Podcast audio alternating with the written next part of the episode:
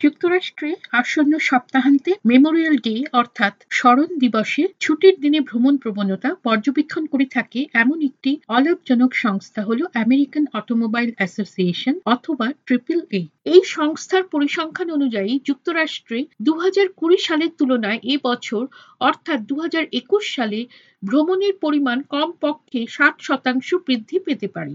এই বছর সবচেয়ে বেশি মাত্রায় উৎসাহী ভ্রমণকারীদের মধ্যে ছাব্বিশ থেকে একচল্লিশ বছর বয়স্ক মানুষেরা এবং প্রাপ্তবয়স্করা রয়েছেন। এ বিষয়ে ভয়েস অফ আমেরিকার সংবাদদাতা লেজিয়া ব্যাকালেটস তার এই প্রতিবেদনে জানাচ্ছেন যে প্রায় পঁয়ত্রিশ শতাংশ আমেরিকান কোভিড ভ্যাকসিনের দুটি ডোজ পেয়ে গেছেন। সুতরাং প্লেনে, গাড়িতে, জাহাজে সব মাধ্যমেই গ্রীষ্মে কিন্তু ভ্রমণ পুরোপুরিভাবে চালু হয়ে যাবে। অন্যান্য অনেকের মতোই মিস্টার ডেভিড বেন ও তার পরিবার গত চোদ্দ মাস বাড়িতে নিজেদের আবদ্ধ রেখেছিলেন। তবে ভ্যাকসিনের দুটি ডোজ পাওয়ার পরে তিনি গ্রীষ্মের মরশুমে ভ্রমণের পরিকল্পনা করছেন। ভার্জিনিয়ার বাসিন্দা ডেভিড বেন বলেন we are considering more than just the sort of trips that we can drive to.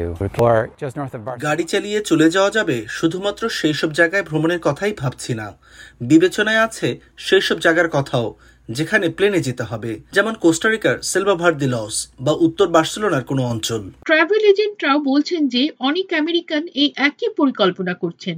TripAdvisor senior communications manager Elizabeth Monohan বলেন, একটি সাম্প্রতিক সমীক্ষার পরিসংখ্যান অনুযায়ী দেখা যাচ্ছে যে, এই মরশুমে আমেরিকানদের প্রায় দুই তৃতীয়াংশ ভ্রমণের পরিকল্পনা করছেন যুক্তরাষ্ট্রে অবকাশকালীন গ্রীষ্মের মরশুম মে মাসের শেষে মেমোরিয়াল দিবসের পরেই শুরু হয় আমেরিকান অটোমোবাইল অ্যাসোসিয়েশনের প্রবক্তা জ্যানেট ম্যাগি বলেন Memorial Day is a good indicator of what summer travel is going to be like, cast in terms of what we're going to see. Memorial দিবসে. ভ্রমণের সংখ্যা গ্রীষ্ম ভ্রমণের ধারা কেমন হতে পারে তার একটি সুযোগ এবং এই পূর্বাভাস অনুযায়ী এবছর ত্রিশ লক্ষ মানুষ ভ্রমণ করবে সুতরাং গ্রীষ্ম ভ্রমণের সম্ভাব্য সংখ্যার পূর্বাভাস পাওয়ার জন্য এটি সত্যি ভালো পন্থা। আমেরিকান অটোমোবাইল অ্যাসোসিয়েশন বলছে যে বেশিরভাগ আমেরিকান দেশের মধ্যে অবস্থিত বিভিন্ন সৈকত এবং জাতীয় উদ্যানগুলির দিকে ভ্রমণ করতে যাচ্ছেন। অর্ধেকেরও বেশি আমেরিকান দীর্ঘ সড়ক ভ্রমণের পরিকল্পনা করছেন।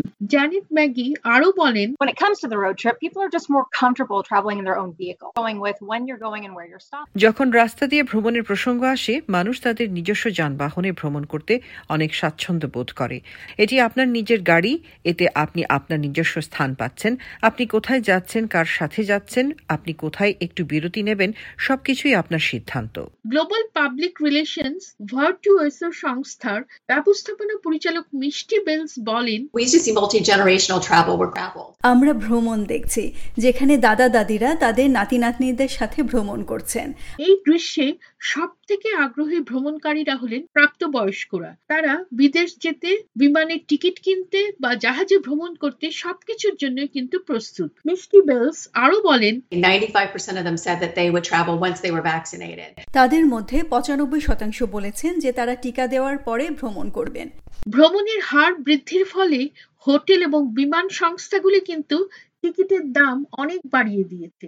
তবে পর্যটকরা কিন্তু এই পরিবর্তনগুলির দ্বারা কোনোভাবেই প্রভাবিত হয়েছে বলে মনে হয় না। এক বছর কোথাও ভ্রমণ করতে না পেরে মানুষ তাদের নিজেদের মনোভাব ভ্রমণ সম্পর্কে অনেকটাই পরিবর্তন করেছে।